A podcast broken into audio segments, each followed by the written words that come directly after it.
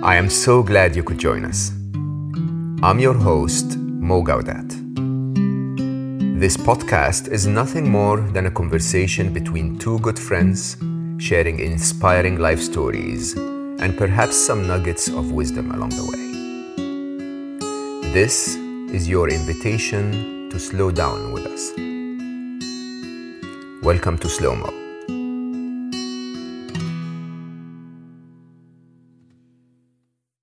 My guest today is one that I've waited a very long time to have on the podcast, Mark Gober. Mark's work has affected me personally. He is an international speaker and the author of the award winning book, An End to Upside Down Thinking.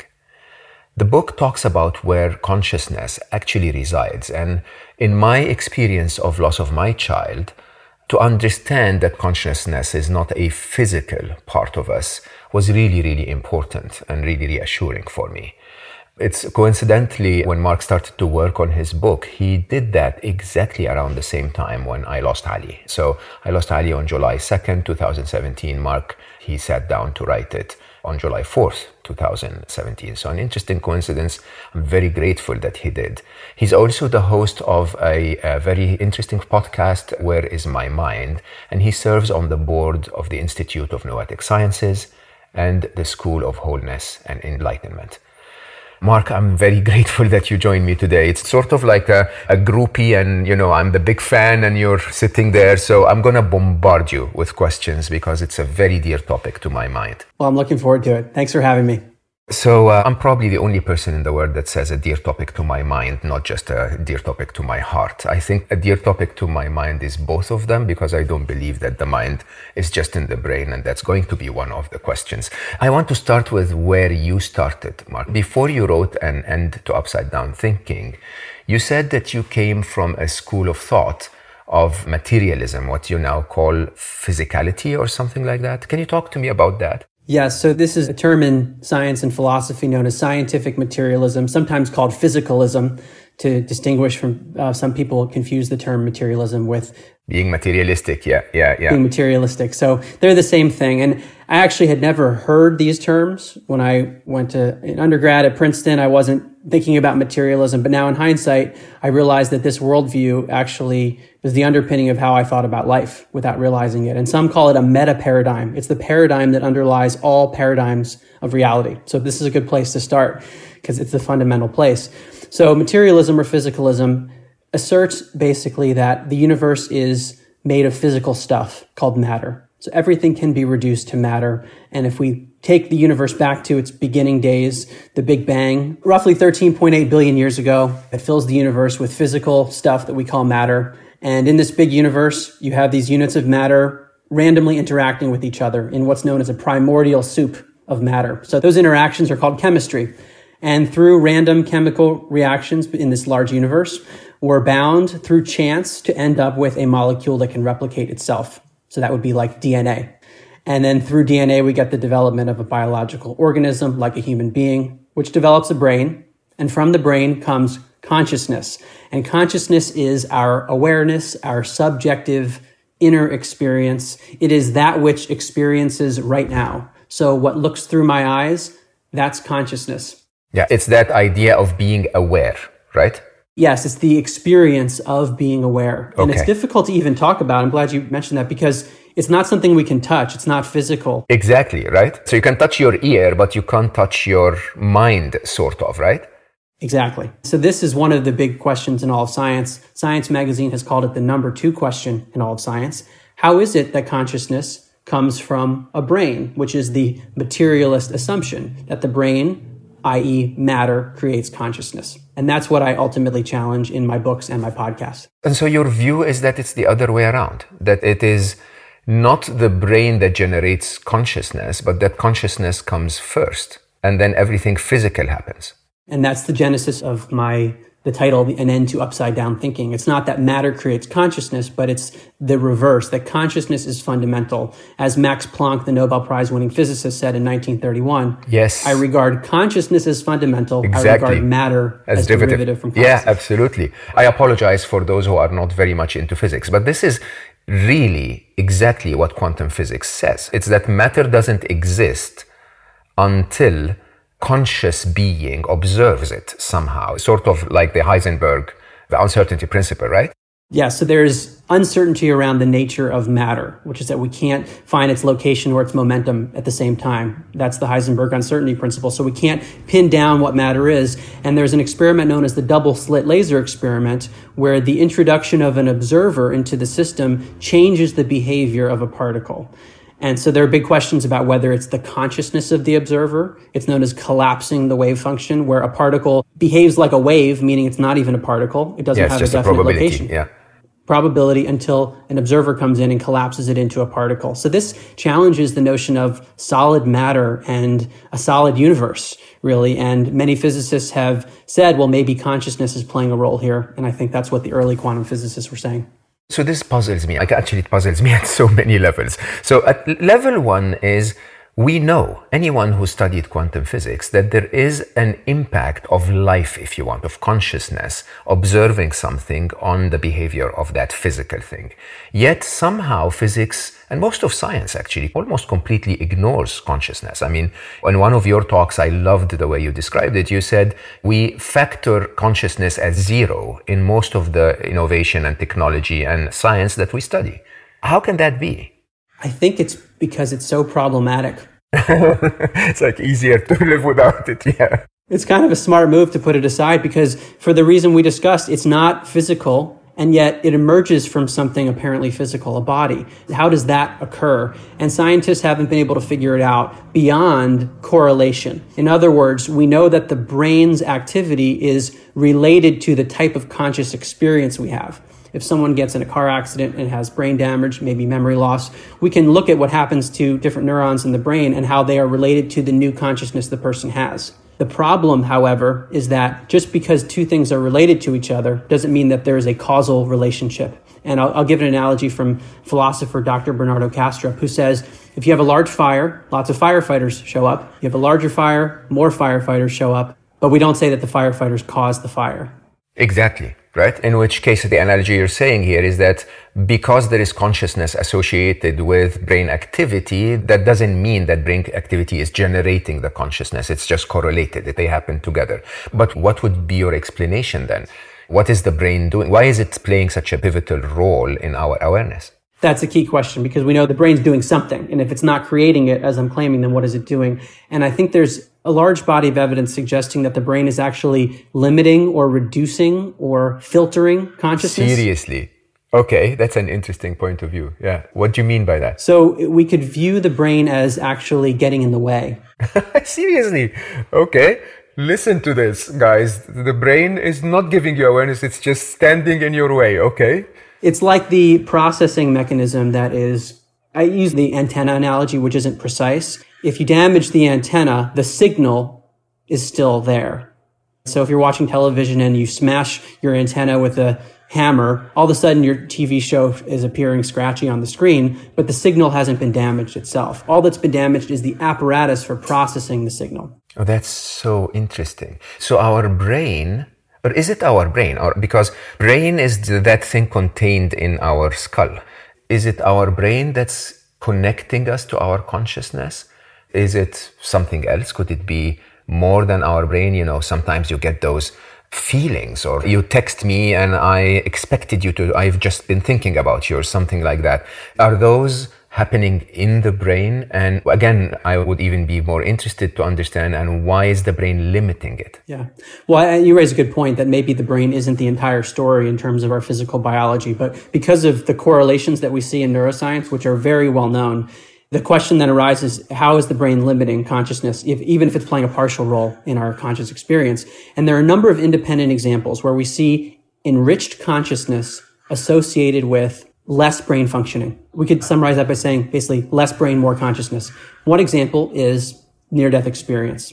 And this is a case where a person is in extreme physiological trauma. They have either no brain functioning or barely any brain functioning, and yet they report having clearer than usual thinking or more logical than usual. Interesting. So less brain, more consciousness. That's one. Another is savant syndrome. Oh, yes, absolutely. Absolutely. Where if you damage part of the brain, you become a genius at something like Rain Man or so. Yes. Yeah. And that could be acquired through an accident, or some people are born that way where their brain can be examined and there are deficiencies relative to a normal brain, and yet the person has extraordinary abilities. So basically, the less we use our brain, the more aware we become, or at least the less we use the filtering functions of our brain, the more aware we become what you remind me of. I don't know if you've seen the TED Talk by Jill Bolte Taylor, who was an incredible. I mean, if you guys haven't seen it, you should. It's she's a neuroscientist and she gets a stroke that actually sort of stops parts of her left brain functionality, and she starts to get a very, very different experience of reality through the remaining parts of her brain without the left brain filtering things out. Yeah, that's a great example. Yeah, it's really interesting. And so, in that case, what you're saying is the brain is not generating awareness, it's just receiving awareness of what? So, where does the awareness actually happen? Under this idea that consciousness is fundamental, it exists beyond space and time and is the basis of all reality. So, this gets into, I think, ideas that are probably beyond what our human mind is able to even comprehend. That consciousness simply exists without cause, and that is the source of all reality, including awareness. It's like the primordial awareness that simply exists. And to use Dr. Bernardo Kastrup's analogy, each of us is like a whirlpool within this stream of infinite consciousness. We're localizations of the infinite. So I have my own consciousness that could be slightly separate or off sync with yours, but we're both part of what the Buddhists call it universal consciousness or something like that. Is that how it works? So you can have your own little conscious experience and I would have a different one, but we're both part of a bigger conscious experience? I think that's the general idea to the extent we can even understand it, that we are sort of different lenses of an infinite consciousness, having experiences through the mechanics and machinery of a brain body system. That has tons of implications, right? Because then, and I say that hoping that you will say yes, that basically means that my son doesn't really die. My son's body, physical form, part of that materialism, if you want, his physical form decays, but his real essence, his real awareness can continue without eyes and ears, right? Is that what you're saying? That's one of the key implications of this model. If you imagine a whirlpool in a stream, if a whirlpool stops being a whirlpool, if the water just delocalizes, it flows back into the stream. It changes form, but it doesn't leave the stream. Mm, that's such a beautiful way of saying it. It flows back into the stream. What is the stream? This is the stream of the infinite consciousness of which we are a part. And when the consciousness, which is localized in a body temporarily, when it leaves the body, it simply transitions into a new state. And the near death experience is another great example of this. I think the strongest cases are ones in which a person reports a memory, sometimes from outside their body, that others verify as accurate. And it occurs at the time when the brain is either off or should not have, oh. doesn't have the mechanics necessary to produce consciousness, according to mainstream neuroscientists. So there we have an active consciousness independent of an active body. But that's also in the consciousness of others, in other whirlpools. I, I had an experience like that. As a matter of fact, I don't know if I share this publicly, but so I believe Ali died at 4:11 a.m. Even though the doctors basically said he died later, but three of his friends in three different places around the world at that time reported that they saw Ali or dreamt of Ali saying goodbye. So basically hugging them and saying, I love you and goodbye. And that religions will call it spirit, but you're saying that his consciousness in sort of flows back into the stream and affects the consciousness of the ones that he's close to? It certainly suggests this model suggests that that's possible. And the story you mentioned, I've heard many cases like that. These are known as veridical cases where what is reported by others is verified, is accurate, and the information could not have been obtained through normal means. So somehow when consciousness is liberated from the body, perhaps it's able to do things that we can't normally do or we don't have normal access to. So if the brain is limiting our consciousness by being liberated from the body, you get the maximum capability of your consciousness without that limit, that physical limit, right? That's the implication. And you're reminding me of another set of cases of people who have been blind since birth. They have a near death experience when their brain is cut out of the system. And these people report being able to see and they have clear vision when their brain isn't functional, then they wow. come back into their body and they can see again. So this is to your point that actually our sensory abilities are enhanced when we aren't restricted by the brain body system. So, Mark, tell me, with the near death experience was one of those experiences. I mean, you and I offline, so that people don't think I'm crazy, I can share with you lots of those, but including things like psychic experiences, like telepathy, stuff like that. So, you, in your book, you mention those as evidence of the idea of upside down thinking, the reality that consciousness is primary. And these are evidences of that. Can you take us through a few of those? Sure. So, to give your, your audience a sense of how I thought about this general problem. To start, as we discussed, there's no known mechanism for how the brain could create consciousness. All we know is that there's correlation. We see instances where there are reductions in brain functioning associated with enriched consciousness. And there are a number of what people would call anomalies. And I categorize them into two buckets. One is psychic phenomena and the other is survival of bodily death. And I have chapters in my book and in my podcast I go through one by one which I'll mention. And the key point is that if any one of these is real, the materialist or physicalist model has a very difficult Cannot time. Explain. Can't explain it. Whereas we can explain yeah. it easily if consciousness is fundamental beyond space and time. So I would just list those out so you have a sense of, of what I looked at, because I looked at a really broad range of phenomena. Within psychic phenomena, one category is known as remote viewing, which is the ability to perceive at a distance, which the US government has looked into and validated. Telepathy, which is mind to mind communication precognition, which is knowing or sensing the future before it happens. Okay. I also look at evidence that animals have these abilities. The work of Dr. Rupert oh, Sheldrake. Oh, yeah. Psychokinesis, which is the mind's ability to mold or affect matter, even if it's in a slight way. Oh, that's my lifetime dream. It's like bending the spoon, like in the Matrix. well, some people claim to have been able to do that, but there are also smaller statistical effects. So that's psychic phenomena. The second category is survival of bodily death, which is near death experience is one example. Another is mediumship and after death communications. And the third is children who have memories of a life that is not theirs, seemingly a past life. And this is over 2,500 cases studied at the University of Virginia. This is so many. I want to cover a few of those. So are you saying that things like telepathy, psychic abilities, remote viewing specifically, things like precognition, you called it psychokinesis, which is to affect matter. Are you saying there are facts recorded about those? This is not just folk conversations and urban legends? This is one of the things that shocked me when I started my research because I had heard of none of this. I didn't even know that people were studying this scientifically. And in my research, I found things like declassified CIA documents, which say very explicitly, included in my book, the actual document, remote viewing is a real phenomenon. The ability to perceive something far away, and the US government was using it for national security. On my podcast, I interviewed Russell Targ, who ran the program in the 70s. So that's one area. But there are peer reviewed papers that actually look at this and look at the statistical effects. And one of the, my favorites to mention is one that was published in 2018 by American Psychologist, which is the official peer reviewed academic journal of the American Psychological Association. And it looks at the statistics of these various psychic phenomena, and the paper made it through the scrutiny of the editorial board there. I also like to reference what Dr. Dean Radin calls Six Sigma results, which is the idea that the results are so strong that they are a billion to one odds against chance. Yes, it cannot be random. It had to be consistent. It had to be following an actual scientific fact, sort of, even if we don't understand it. Right. That's what the studies are showing. And this led Dr. Jessica Utts, who in 2016 was the president of the American Statistical Association. What she told Congress and the CIA is using the standards applied to any other area of science, it is concluded that psychic functioning has been well established. Wow. So basically, I'm stupid. I'm not using my brain at all because I don't do those things. Well, in many cases, say it. Say, yes, you're stupid. look, I think that the effects are subtle. If we were all 100% telepathic all the time, we'd be reading each other's thoughts nonstop, and that doesn't happen. Whereas we see effects that are beyond chance. And I'll just give one example of this, one of these Six Sigma result studies.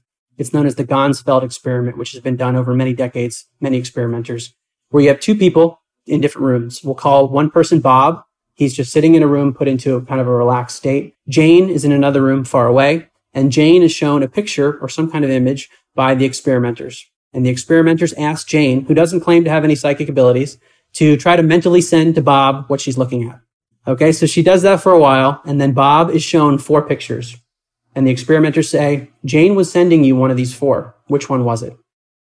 So the person in Bob's room, if there were no effect at all, should guess correctly one out of four times, 25%. Correct. Yeah.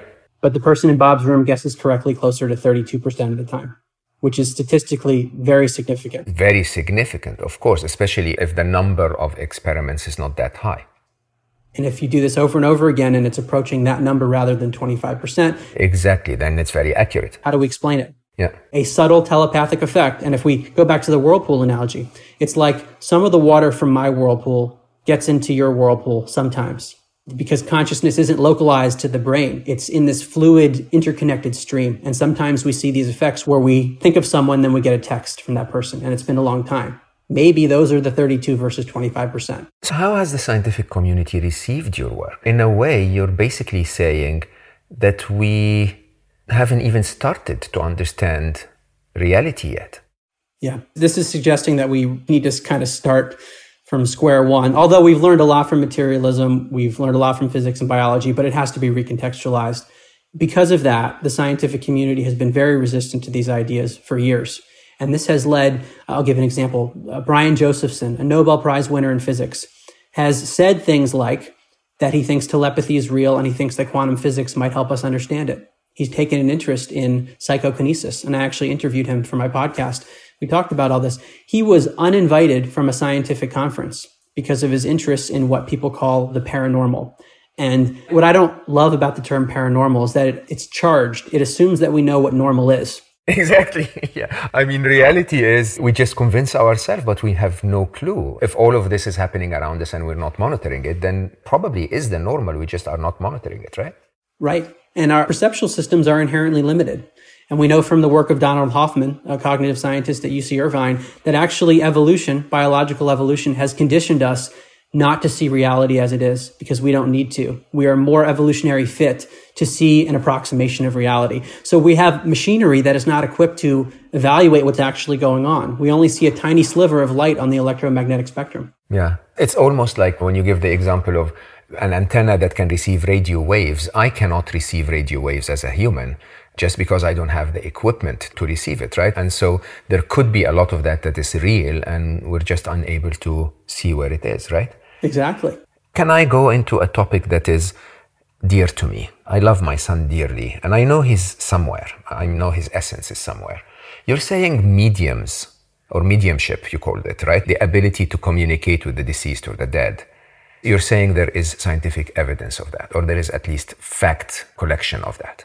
Yes. So when I talk to the scientists who've looked at this for a while, many of them say the strongest evidence is anecdotal from 1800s, early 1900s. There are some cases that, for example, um, William James, the Harvard psychologist, looked at where they put people under real scrutiny and they were able to get facts that people couldn't explain. So Mrs. Piper is one of the famous examples.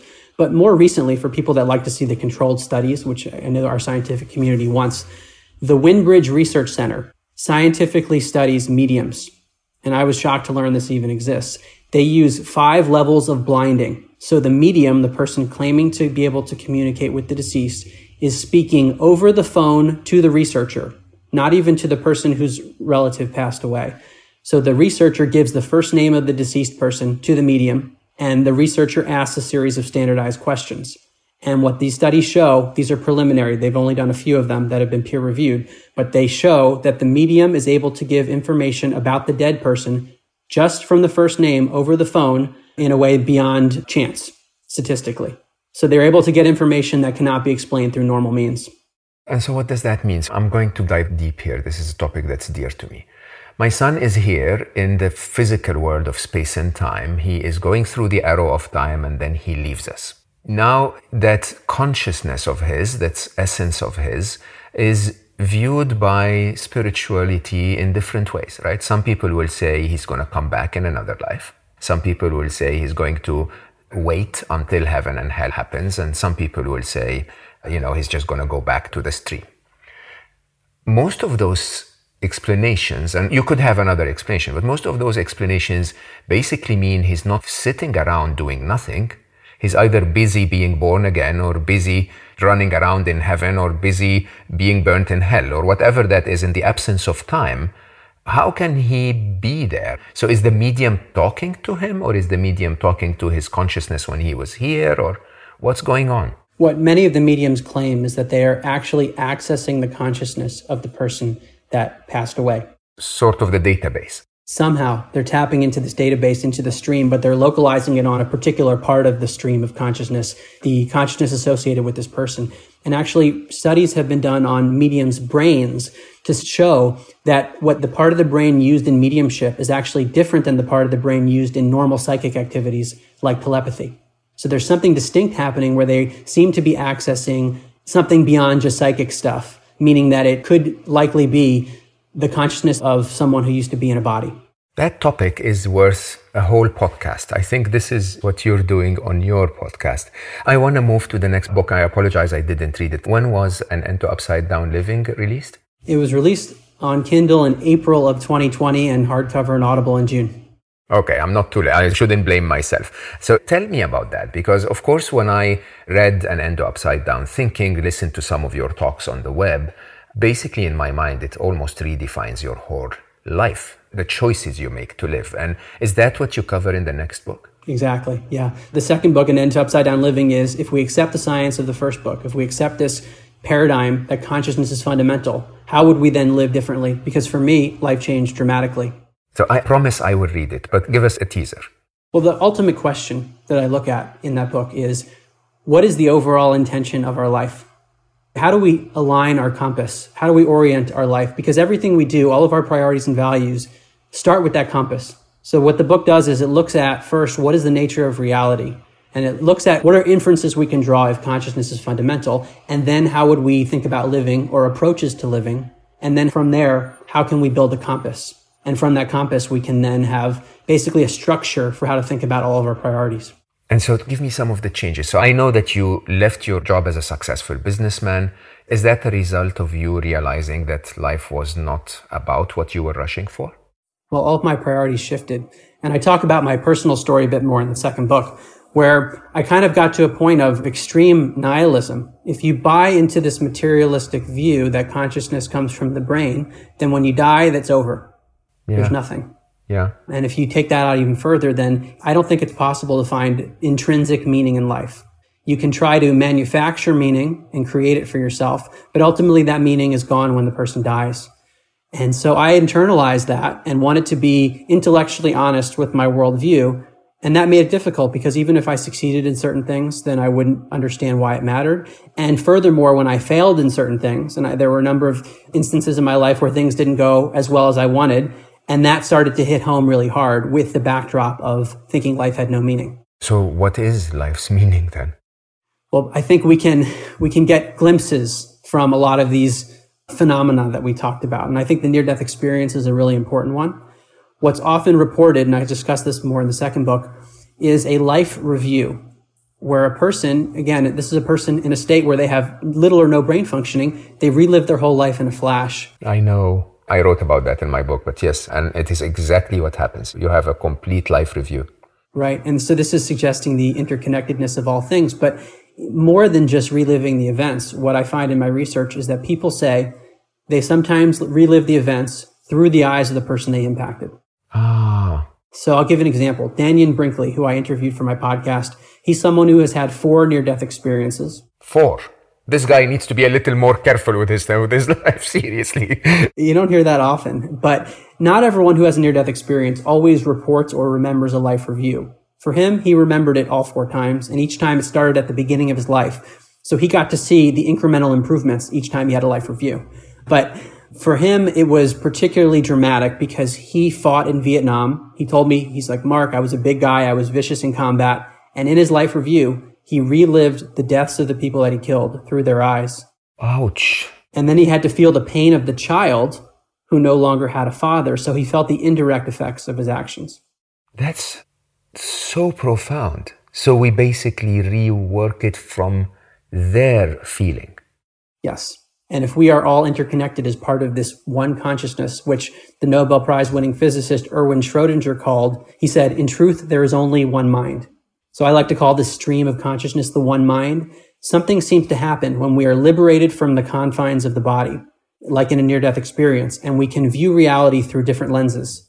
So apparently in the near death experience, people view reality through multiple lenses, not just their own localized one. The entire consciousness that they affected. They feel it all. They see the impacts. So when people come back from that experience, in contrast to a hallucination, which some people make the claim that these are just hallucinations, their lives change dramatically. So Dannion Brinkley became a hospice volunteer.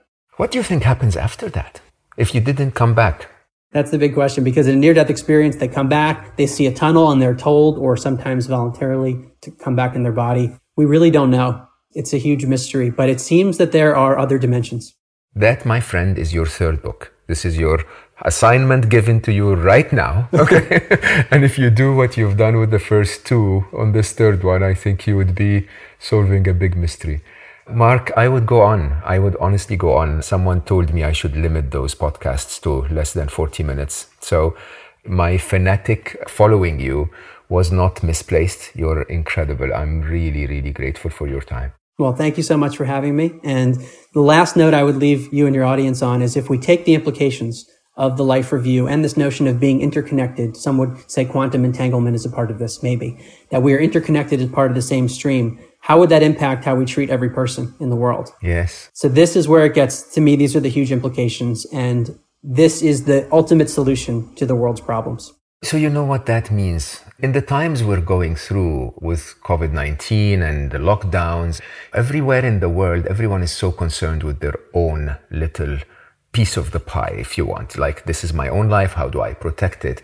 And we ignore the fact that there are so many out there that are suffering so much as a result of what's going on. And I think the real question is if we're all one, if we're all experiencing the same game, if you want, how would our behavior change? How would we start to engage in life in a way that is not just individually focused on me, but really focused on all of us? I think that would be an interesting change for all of us to consider. Exactly. Yeah. And that's had a profound impact on my life. So if you guys, and I think you should want to follow Mark's work, please go to markgober.com. I think you definitely want to look at his podcast, Where is My Mind? And uh, yeah, I think you're probably feeling as grateful as I am for Mark's presence with us today. Thanks, Mark. Well, thank you for having me. And for all of you who joined us, thank you so much for listening. Be sure to follow me on social media. Search for Mo Gawdat Slo Mo, solve for happy, or 1 billion happy. I know you've got a lot going on, but remember, there is always time to slow down. Until next time, stay happy.